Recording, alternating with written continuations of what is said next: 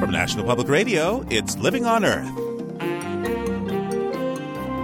I'm Steve Curwood. The long awaited U.S. response to the Kyoto Climate Treaty, rejected by the White House last year, was unveiled on the 14th.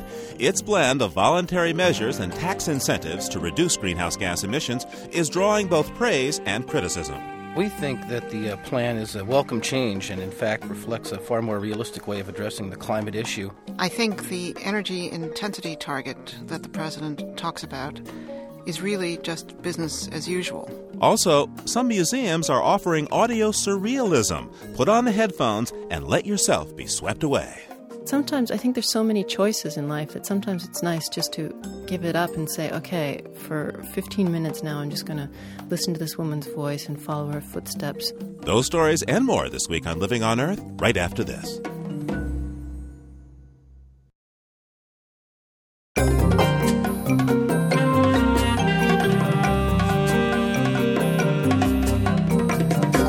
Welcome to Living on Earth. I'm Steve Curwood. When the Bush administration rejected the Kyoto Treaty on global climate change last year, it said it would offer an alternative. On February 14th, the president finally unveiled his plan to address greenhouse gas emissions. He said the problem with the agreement that almost every other nation has endorsed is the economy. The approach taken under the Kyoto Protocol would have required the United States to make deep and immediate cuts in our economy to meet an arbitrary target. It would have cost our economy up to $400 billion, and we would have lost 4.9 million jobs. The president said his plan will use a voluntary system of greenhouse gas reductions by industry and nearly $5 billion in tax incentives for industry and consumers. Our immediate goal is to reduce America's greenhouse gas emissions relative to the size of our economy. My administration is committed to cutting our nation's greenhouse gas intensity, how much we emit per unit of economic activity, by 18% over the next 10 years. This will set America on a path to slow the growth of our greenhouse gas emissions. And as science justifies, to stop and then reverse the growth of emissions.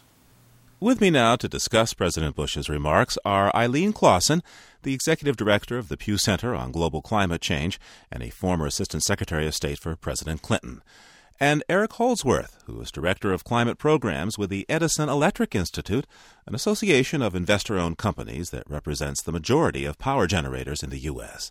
Thanks for joining me. It's a pleasure to be here. Thank you. Now, from your perspective, Ms. Claussen, what's the good news here in the president's announcement? Actually, I think you have to look long and hard to find very much good news. I think the energy intensity target that the president talks about is really just business as usual. Um, our greenhouse gas emissions have been declining per unit of economic output for the last two decades, and his proposed objective would continue that same trend. Mr. Holdsworth? Well, we think that the uh, plan is a welcome change and, in fact, reflects a far more realistic way of addressing the climate issue, uh, allowing for flexibility and continued economic growth, which will help spur and continue uh, the flow of capital, which will lead to the investment and development of the next generation technologies, which are really, in the long term perspective, one of the most critical areas to address in, in looking at the issue of climate change. Ms. Claussen, uh, tell me how does the president's proposal compare to the targets set by the Kyoto Agreement, which would have uh, meant cutting greenhouse gas emissions to 7% less than what they were in 1990 over the next 10 years? Well, when we calculated what it might mean in terms of actual emissions, um, we believe that by 2012, which is the end of the first budget period in Kyoto, rather than being 7% below 1990 levels, which I agree was probably not achievable, uh, we would be about 30% above 1990 levels, which, as I said, is really just business as usual. By the way, the president said Kyoto would have cost uh, America nearly 5 million jobs and $400 billion. How accurate is that, Ms. Claussen? Actually, that's totally off the charts in my view. And I say that because he really used the economic models with the assumptions and policies modeled that were totally unrealistic and not reflective of Kyoto at all. That said, I think the economic analyses that said implementing Kyoto would be free or would even be a profit are equally off the mark.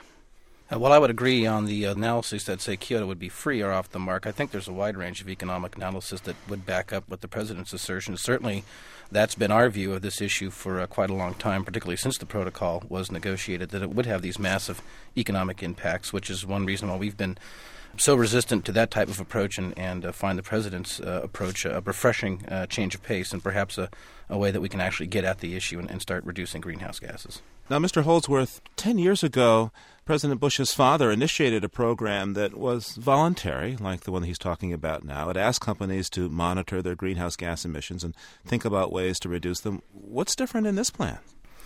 First of all, the numbers that will be reported are going to be uh, tighter. There'll be a stricter methodology applied, uh, which I think will make those numbers uh, more credible to many people. There's a few other important differences. This voluntary program now actually has a goal attached to it. The earlier one uh, was really a, a, way of encouraging companies to go about reporting emissions reductions. Here we have a goal of this uh, 18% reduction in emissions intensity over the next 10 years. So that's a different step. And, and this voluntary program, the reporting program the President's talked about, will also include baseline protection and what's called credit for early action. In other words, making sure that companies that take action now won't be penalized if there is some other type of regime down the road, perhaps a regulatory approach or even a more aggressive voluntary approach. You'd hate to be penalized for taking actions now and perhaps lowering what your emissions base is down the road. You're being a good actor. You should get credit for that. What the president is talking about would do that. We think that's going to really help encourage and spur action. Ms. Claussen, I'll come back to you in just a moment, but let me follow up with, with Mr. Holdsworth here. Eric, I'm a little puzzled here about the signal that the White House is sending to domestic industry. I mean, by acknowledging the possibility of mandatory emissions cuts in the future, why not just face this issue right now?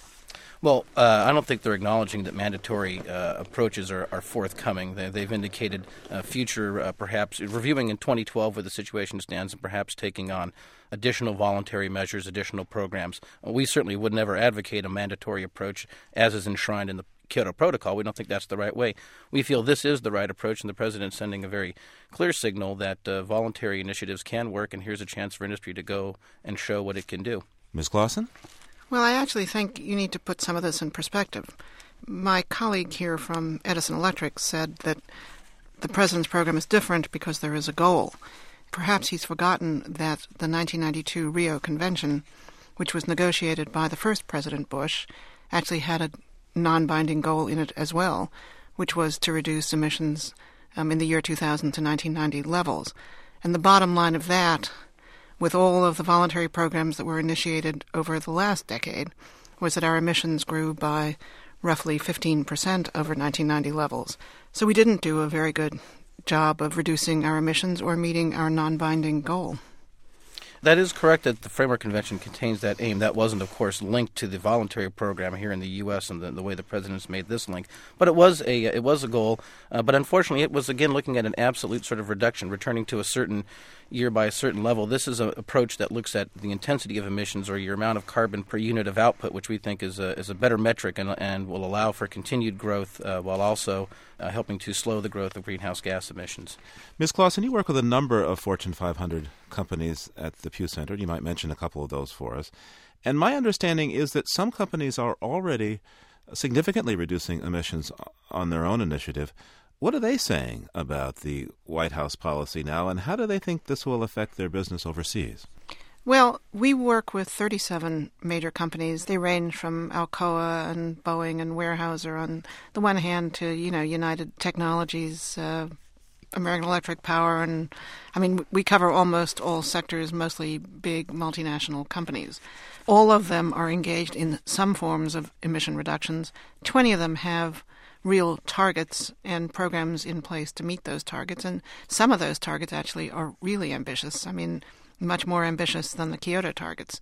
I mean, you could look at a company like DuPont, um, who's going to be reducing their emissions 60% below 1990 levels by the year 2010 and is well on its way to achieving that goal, or Alcoa, which is going to reduce its emissions by a minimum of 25% below 1990 levels by 2010. So there are companies that are doing really serious things to reduce emissions. I think the problem is that having 27 or 37 or 50 companies who are reducing emissions is just not enough.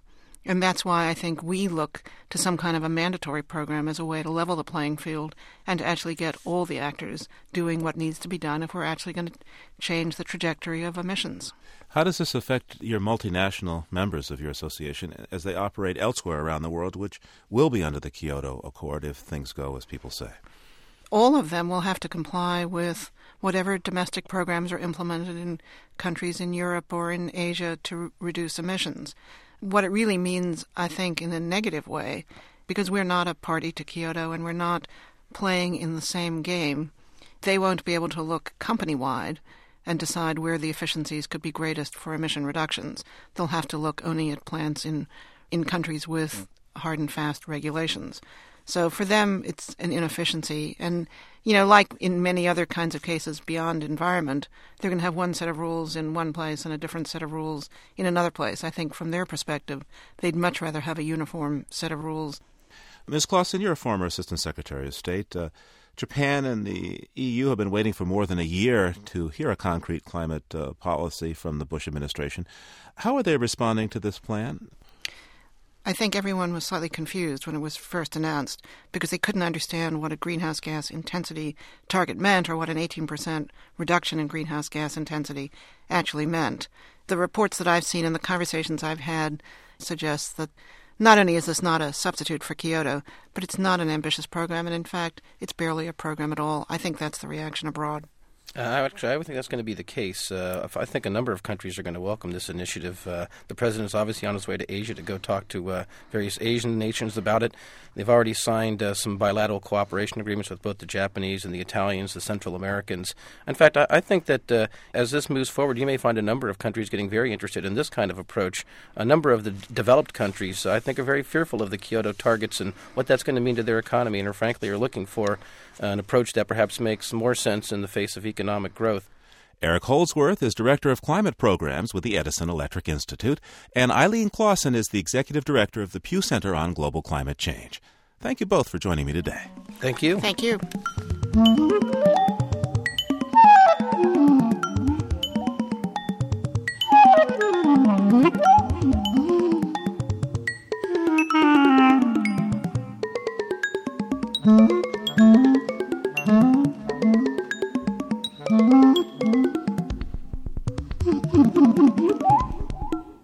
Coming up, how an herbicide in compost is killing garden plants in the Pacific Northwest.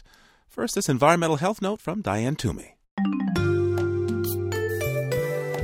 Even mild depression can affect the immune systems of the elderly. That's according to researchers at Johns Hopkins University who administered a standard questionnaire to a group of healthy older adults to determine who was suffering from depression. Then they used a mitogen to test the immune system function both at the beginning and end of the year and a half long study. A mitogen is a plant derived substance that stimulates T cell production in the body in the way bacteria or viruses would. Researchers found that those with mild but chronic depression had a 15% weaker immune system response compared to those who were not depressed. What's more, the older a depressed person was, the poorer the immune system response. Researchers say that mild depression often goes undetected or untreated in the elderly. But that's a mistake, they add, since chronic mild depression can exacerbate and even accelerate the immune system decline that typically accompanies aging. That's this week's Health Note. I'm Diane Toomey. And you're listening to Living on Earth.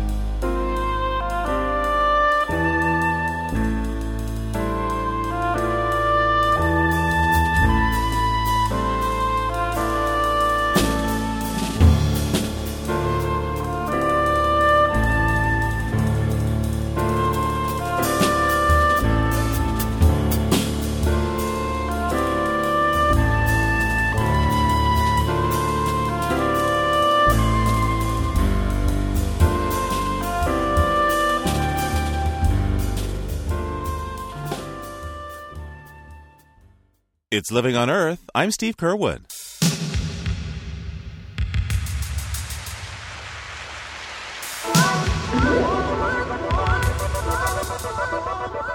Twenty-five years ago, a group of deep sea researchers stumbled on life in an unexpected place.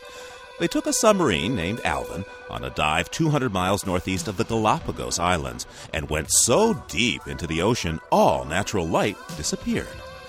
A mile and a half below the surface, they turned the submarine's lights on, and they saw what they expected a virtual moonscape devoid of life. At the time, you see, everyone thought photosynthesis was the source of energy for all organisms, and where there was no light, there was no life. But as Alvin crept along, a small crab suddenly skittered across the seafloor. The astonished crew followed. The temperature started to rise, and the water turned cloudy. Giant white clams appeared, as well as three foot long tube worms and six inch yellow mussels. It was a huge community built around a deep sea hot springs, and the first ever ecosystem discovered to be independent of solar radiation. Instead of photosynthesis, chemosynthesis is the key to life in these hydrothermal areas, and bacteria break down sulfur compounds to serve as food for deep sea critters.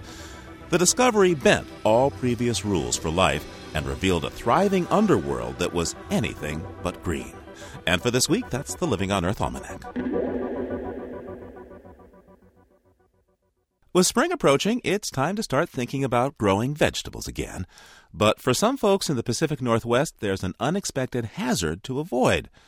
Instead of helping plants, some lawn compost is killing them. The culprit turns out to be an herbicide called clopyralid, which is applied to hay and grass that's later turned into compost. Clopyralid has been used since the late 1980s, but mandatory composting programs and its popularity among growers make it a pesky problem in Washington state. Linda Mapes covers natural resources and the environment for the Seattle Times. Welcome, Linda. Thank you.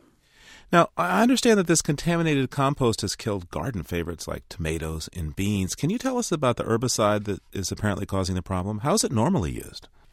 It's made by Dow AgroSciences, and it is typically purchased by professional lawn care services or by farmers. The point is, this stuff kills weeds very, very effectively and very selectively in very, very small concentrations. And the problem is the chemical persists on the clippings, and when they are collected and taken to a composting facility, the chemical persists more than a year and therefore winds up in compost. Now, how is it that people find out they have this problem? Well, their plants die. It could be confused with other sorts of problems, such as salinization, but if you know what to look for, it's unmistakable. The plants twist and the stems are misshapen. The plant is badly stunted. It won't set a flower. Uh, it usually won't make a crop. It sounds like what happens to me when I set my plants out. you know, it's interesting you say that. One of the reasons folks perhaps haven't seen this problem come to the fore until now is that a lot of gardeners, if things don't go well, they figure, well, it's just me. And it really uh, could be that more people are actually having trouble with this than is known at this time because they're they're not recognizing the problem for what it is: herbicide contamination. Now, what does Dow say about this problem? Uh, do they know how long it will persist and what might be done about it?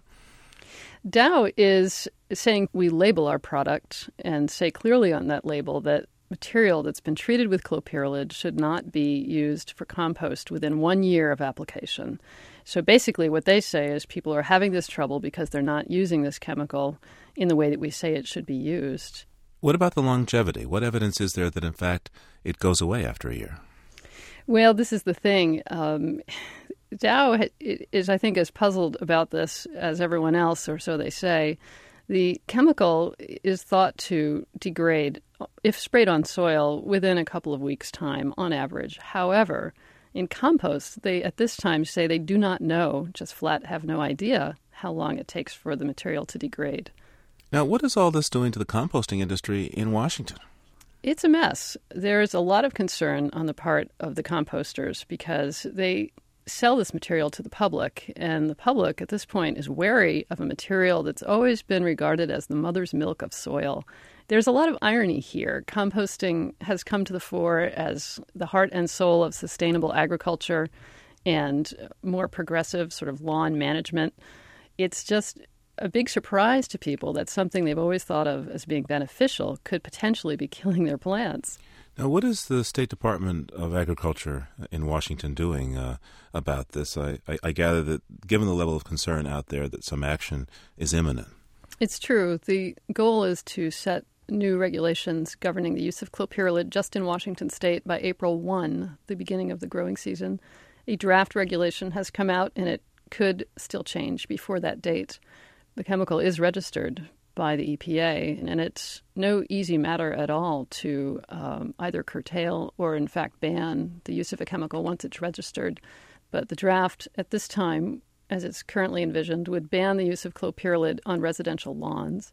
You could still use it in the agricultural applications where growers say that they really want to continue to have access to this chemical. Linda Mapes is a reporter with the Seattle Times. Thanks for taking this time with us today. Welcome.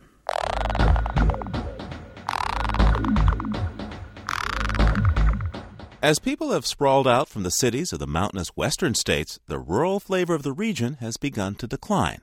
Ranches and wild land have given way to ranchettes, too small to provide a livelihood.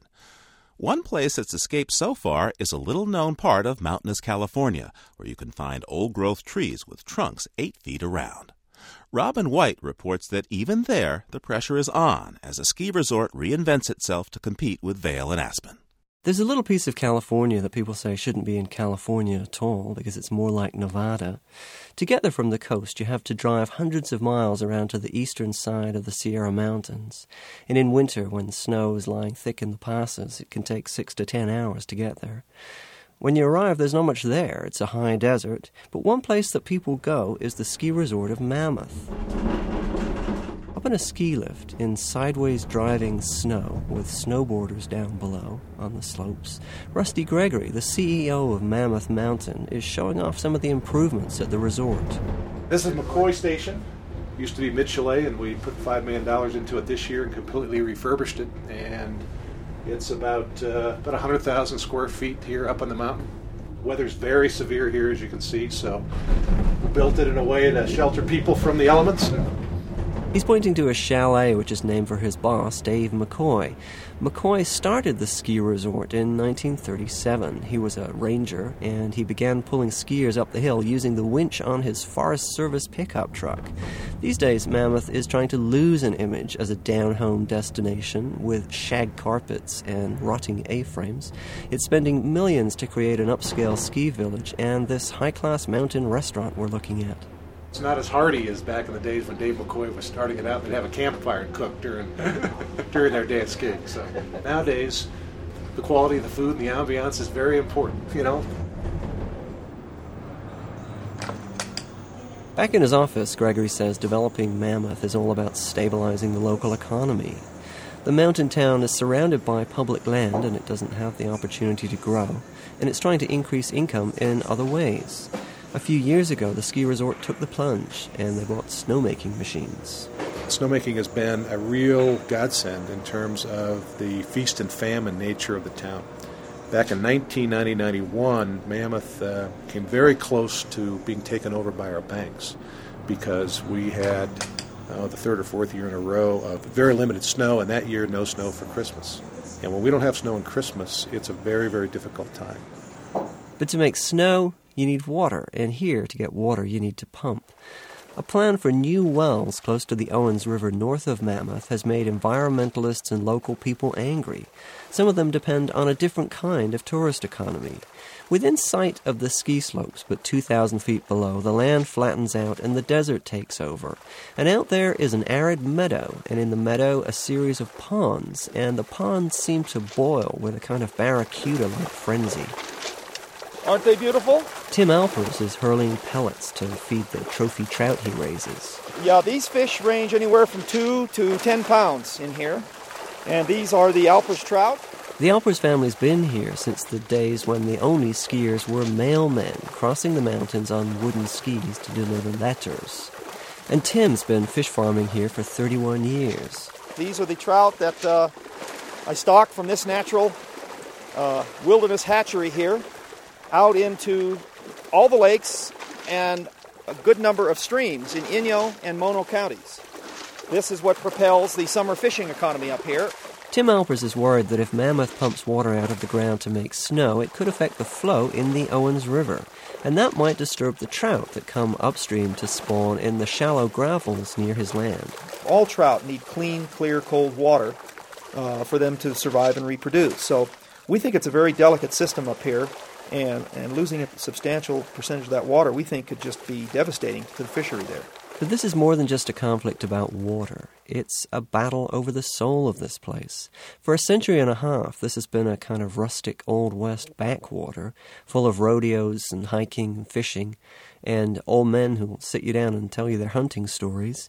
At home in a place called Round Valley, a few miles from Mammoth, resident Bruce Klein remembers the deer herd that used to roam here. When I was a kid and would visit here with my grandfather in the 50s, the Round Valley deer herd, he said, was the equivalent of an event on the Serengeti.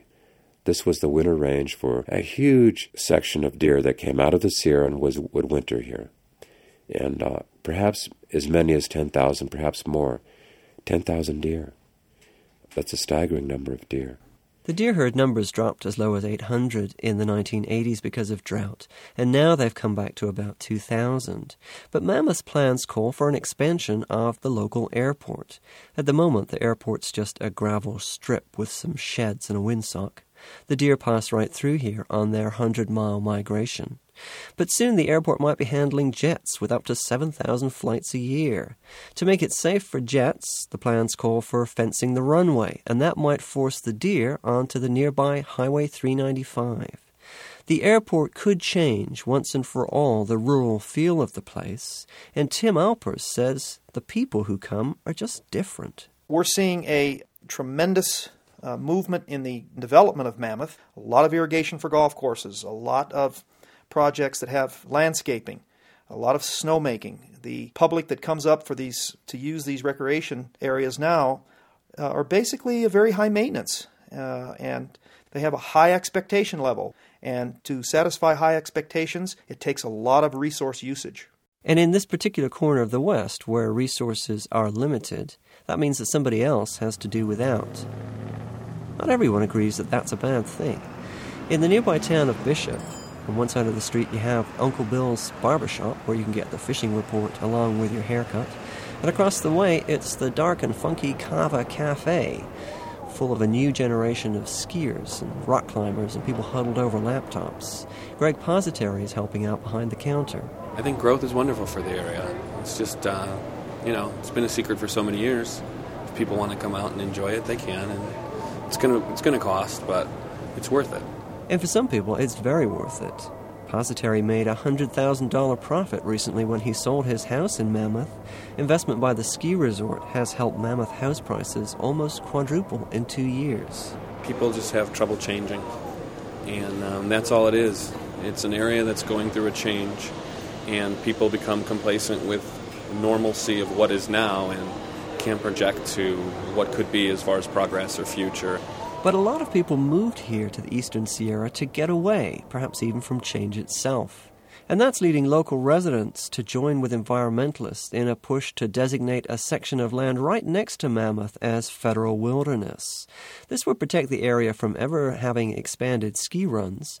Bruce Klein doesn't like the push to make the land wilderness, but he does agree that natural values should come before everything else. Isn't it up to us as a community as caring human beings to uh, whatever we're doing. So what? Let's set it aside and and take care of the wildlife. I mean, isn't that why we're here? Isn't that part of our identity as people with a connection to the environment? Just to show, though, how interwoven the community is, Klein's wife works as a nurse in Mammoth, and Klein himself wants to be a consultant in the adaptive ski school at the resort. In a poor rural economy like this, there are not many choices about how to make a living and the possibility of doing well working for an international ski destination is a lure hard to resist. For Living on Earth, I'm Robin White in Mammoth Lakes, California. And you're listening to NPR's Living on Earth.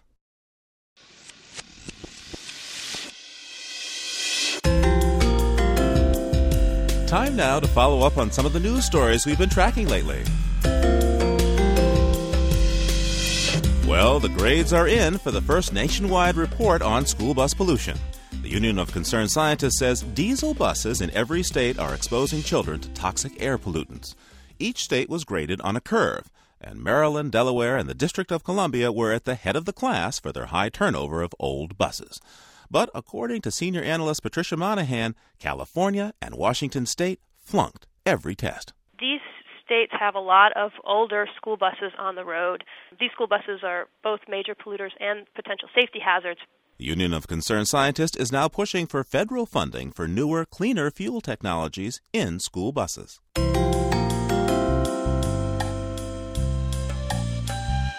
A new University of California at Davis study calls the air at ground zero the worst the world has ever seen. The study measured very fine particles that would most likely lodge deep in the lungs and cause respiratory illness. The greatest concentration of fine particles occurred in sharp spikes in the plume of smoldering fires at the site. Thomas Cahill, professor emeritus at UC Davis, headed the study. It's worse than downtown Beijing in the winter when they're burning soft coal for heating. It's three times worse than in the middle of the Kuwaiti oil fields during the uh, Gulf War fires. Meanwhile, the Environmental Protection Agency came under attack recently at a Senate subcommittee hearing for misleading the public when it announced a week after September 11th that the air was safe to breathe.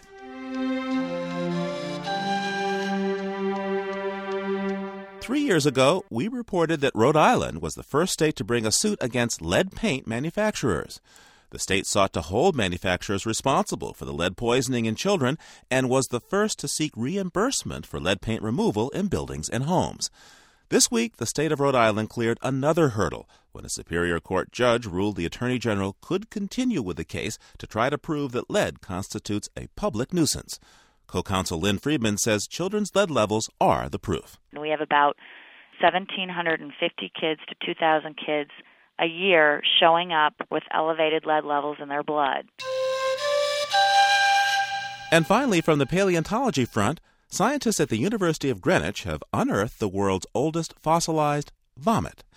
It appears that sometime during the Jurassic period, 160 million years ago, a fish like ichthyosaur ate too much squid.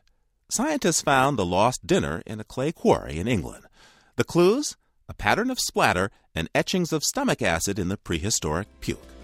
And that's this week's follow up on the news from Living on Earth. Just ahead, browsing for a better bird book. First, this environmental technology note from Cynthia Graber.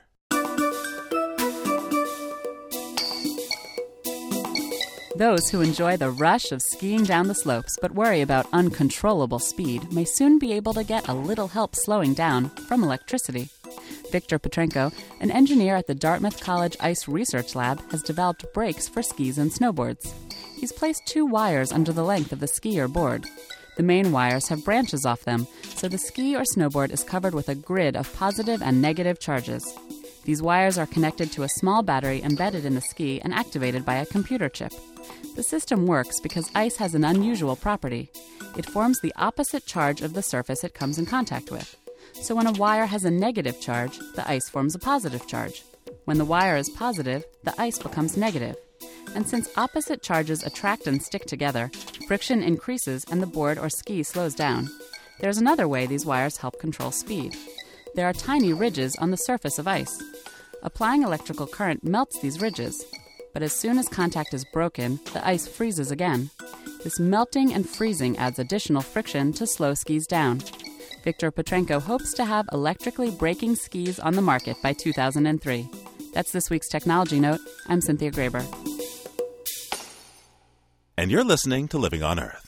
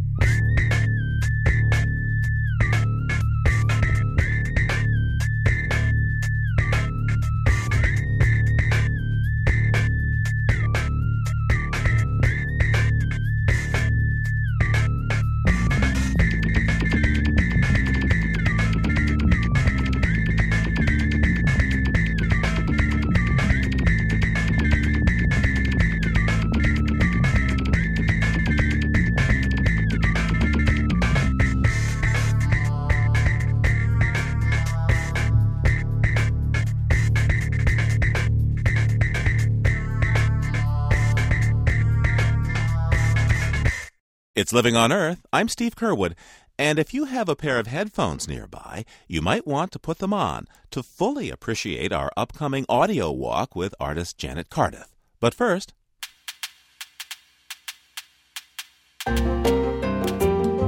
time for comments from you, our listeners. Terry Link's commentary suggesting that newscasts contain updates on ecological as well as economic indicators struck a chord with some listeners. It always bothers me when I hear the Dow Jones reported as though it were the only thing in the world that merited a daily update, wrote KSMF listener Dave Levine from Williams, Oregon. How about a report on topsoil loss on the Great Plains? Or a feature on the breeding numbers of Kirtland's warblers, black footed ferrets, and California condors? KERA listener Kim Smith from Fort Worth, Texas, had a visceral reaction to our Earth Ear soundscape last week of vultures picking away at a zebra carcass on the African plains. About shed my skin listening today, she writes. I screamed at you guys. Then I laughed, jumped up from my desk, stuck my fingers into my ears, started for the stereo, and turned you down for three minutes. Some things you should just warn us about. Y'all, that was just really too much. Good job. Now quit it.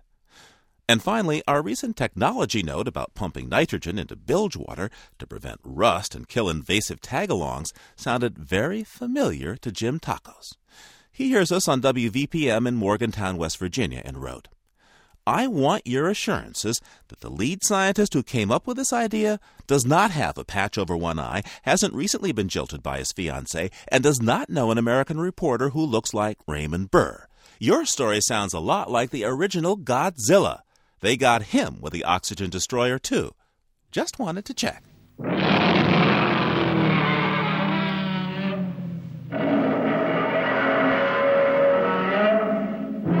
We welcome all your comments. Call our listener line anytime at 800 218 9988 or write to 8 Story Street, Cambridge, Massachusetts 02138. Our email address is letters at loe.org and visit our webpage at www.loe.org. Tapes, CDs, and transcripts are $15.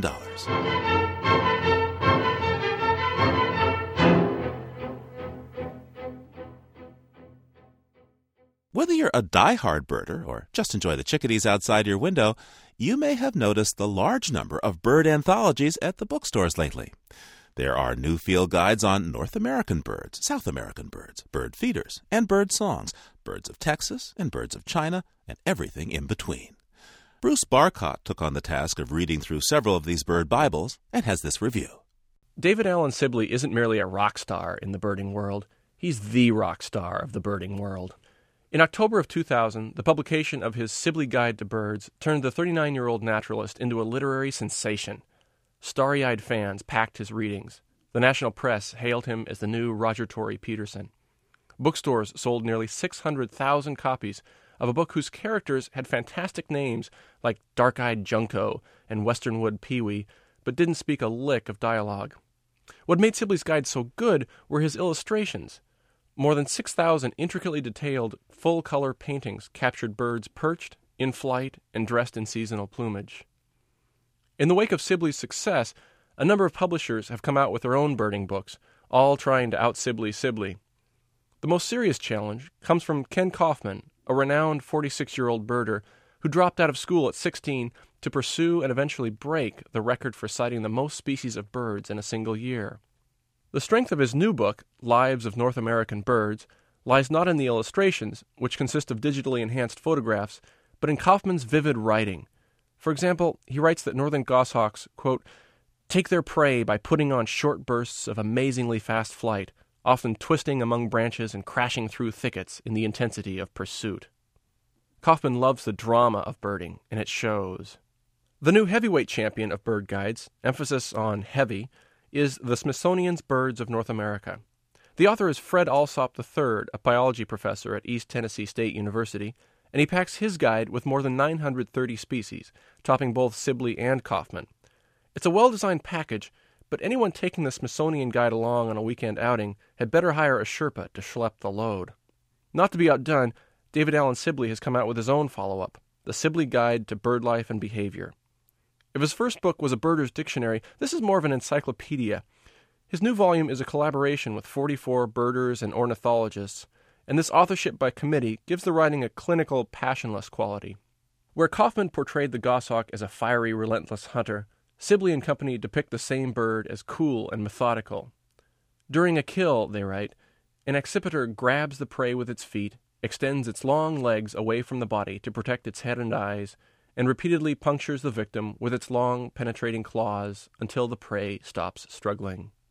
More than a year after the publication of his breakout book, Sibley still rules the birding world. But if I could take only one guide into the field, I think I'd bring along Kaufman.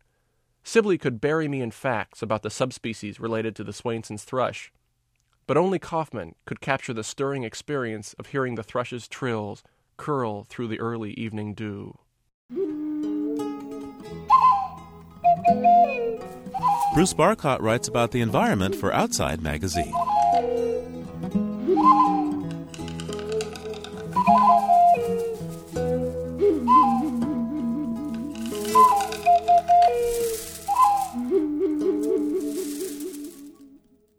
Taking a walk with someone can be an intimate and personal experience.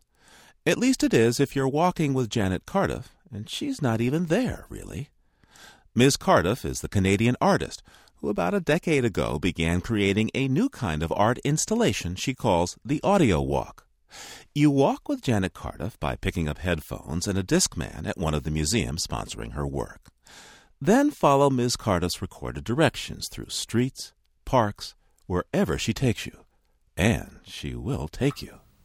Allison Dean explains. Hello. Do you hear me?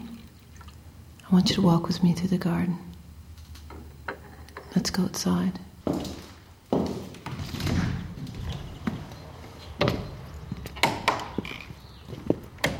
Let's walk down the stairs. Try to walk to the sound of my footsteps so that we can stay together. Taking one of Janet Cardiff's audio walks is a bit like being hypnotized. Beautiful here. The feeling is at once soothing and disconcerting, as if Cardiff is placing her thoughts in your head. You see the tree roots? Put on the headphones, hit the play button, put one foot in front of the other, and step into a world that is only partially yours. At first, you might think that the sound of your real footsteps are merging with the recording of Cardiff's walking as she guides you down into the underground tunnels of a Roman villa or through a beautifully landscaped park. You have to look up to see if that helicopter is passing overhead. Or is the sky empty? And those birds, are they real or just in your head or both? Cardiff chooses the places she wants to take you for the texture of their environment. Louisiana Walk number 14, for example, leads you through the lush museum grounds of the Louisiana Museum of Modern Art, which, oddly enough, isn't in Louisiana at all, but in Denmark. I want to bring you here because I think that something strange has happened to me walking along this path. I've seen and heard things that I don't understand. There's a reason Janet Cardiff's audio walks feel like they're produced inside your head. She uses a special technique called binaural recording to play with sound spatially. Cardiff records with microphones that imitate the way the human ear processes sound. Close your eyes. Trust me. When you listen back through a pair of headphones, the effect is intense and intimate. Cardiff wants to alter and destabilize your everyday perceptions. The result can be disorienting, even frightening. Like um, perhaps if someone's looking at a river, what I'll do is I'll take the sound of the water that I've recorded, physically recorded, uh, say a foot away from the water, and I'll mix it in so that it comes up and it envelops you when you're listening to it. So it's like you're right beside the water. And it does this kind of disconcerting thing with you see the water and you understand conceptually how far away that water is and how far away the sound effects should be. But all of a sudden, the sound is right around you.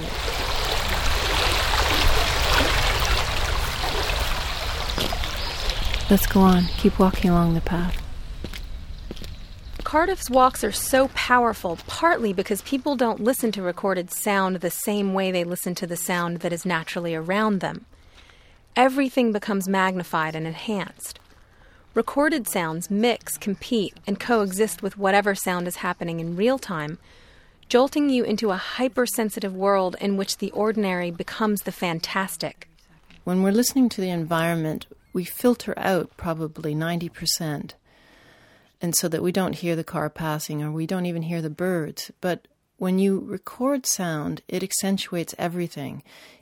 In ways, I think it's like having a an earphone for for deaf people, and that I think everything gets accentuated. You can't just choose what you want to accentuate, and so that I think in my recordings, when when you're in a natural setting and the birds are louder and my footsteps in the in the leaves are louder, you hear everything, and it heightens your senses. When Cardiff designs a walk, she starts by researching the history of the location. The recordings often contain references to the past. For example, during Walk Munster, which guides you along streets in Munster, Germany, you hear an old man's voice describe underground tunnels built to hide books. Books and books buried in wooden boxes, eaten by worms. Is that in the future or in the past? It's a glimpse of Munster's history. 15th century religious zealots as well as Nazis held book burnings in the town. For a walk in East London called The Missing Voice, you hear the sound of a bomb and people running and screaming. It could be a scene from World War II or an account of an IRA attack. It makes you realize how many layers of history any one place can hold. The building is crumbling. Fire coming out of the windows. The tall pines look like giant torches in the night. When you're talking about something that happened on this street, you can embellish it in such a way as to make it seem more potent. You can add a bit of music in the background. All of a sudden, this street that seemed like a normal street has a sense of history, has a sense of memory, but also a sense perhaps of danger. Danger in that this particular piece of sound has an uncanny ability to transport the listener in space and time. Hearing it on a walk in East London, it would be hard not to think of the events in New York on September 11th. The building is crumbling. Fire coming out of the windows. The tall pines look like giant torches in the night. The whole concept of walking is so much about the future and the past and how like every step you take one step behind you is in the past and then the step that you're leaning towards is in the future i really like how that relates to how when you walk over a street or walk over a situation you can say a few words about perhaps what passed there just a kiss i didn't realize that the feel of her lips on mine would transfer years when i kissed you A thin layer of deception between us. Cardiff's walks can evoke memories that sometimes seem too personal. She'll whisper in your ear her most private, intimate secrets. On and ever on she danced. Then, fragments of a conversation between anonymous voices leave you imagining who these people might be and what their relationship is to each other. A man is walking along the beach going to the stairs at the right. Call out to him. I don't see him. He's there. Cardiff is deliberately vague about these details. She says she wants to leave room for people to bring their own experience and memories to the walks. It works in a way that is like stream of consciousness thinking, but it's very sort of open ended too. I try to use ideas of memories that could relate to someone else's memories or could relate to a film that they've seen or could relate to some something that they can really identify with. Sometimes you fall into a story but sometimes you have to take steps to unravel it. It's night. I'm standing in the Domplatz, where you are now. To appreciate one of Cardiff's walks, you must surrender. Let yourself be drawn in by the dead, flat tone of her voice and the regular rhythm of her footsteps through the amplified headphone speakers. Today, that's not such a difficult thing to do. Part of the reason we're so willing to submit to such an experience is because technology and media are mostly invisible to us now. We're used to the anonymous intimacy of the internet or to losing ourselves in the throes of a video game. If we don't have a cell phone to our ear as we go about our business, headphones connected to some listening device are there to whisk us away from where we are. We're eager to let technology take over. I see it as almost kind of a cyborg relationship in that the voice and the CD player are this added technology that sort of extends the listener's whole persona. You feel safe walking along and you feel guided. It's like a game and you've given up your power in ways. And sometimes I think there's so many choices in life that sometimes it's nice just to give it up and say, okay, for 15 minutes now, I'm just going to listen to this woman's voice and follow her footsteps. We're connected now. My breath, a part of yours. My thoughts transferred to your mind. You can take Janet Cardiff's walk, The Missing Voice, at the Whitechapel Library in London. A new audio walk will open May 12th in Varth, Switzerland. And a major retrospective of Cardiff's work will travel to the Museum of Contemporary Art in Montreal, where it will open on May 23rd. For Living on Earth, I'm Allison Dean. Please return the headset to the building. Press stop now.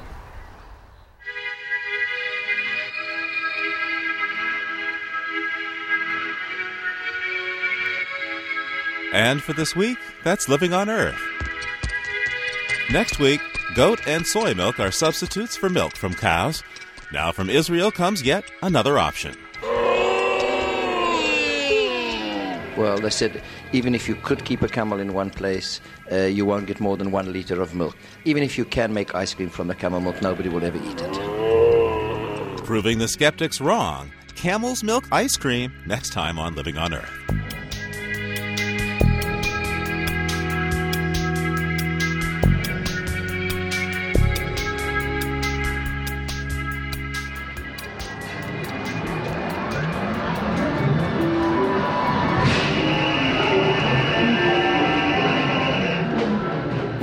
This week with another audio walk, this one a stroll down the Santa Monica Pier. David Dunn made this recording at the arcade where voices human and mechanical share the night air.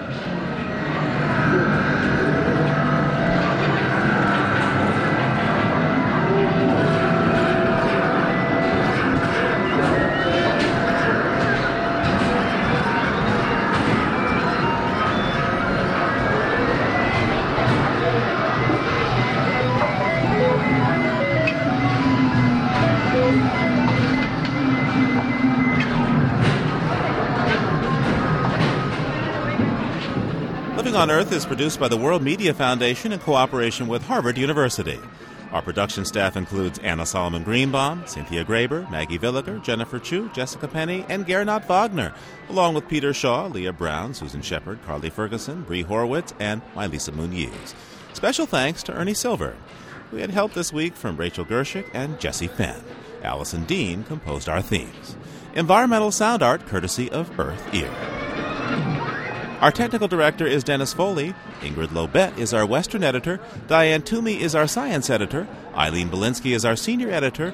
And Chris Ballman is the senior producer of Living on Earth.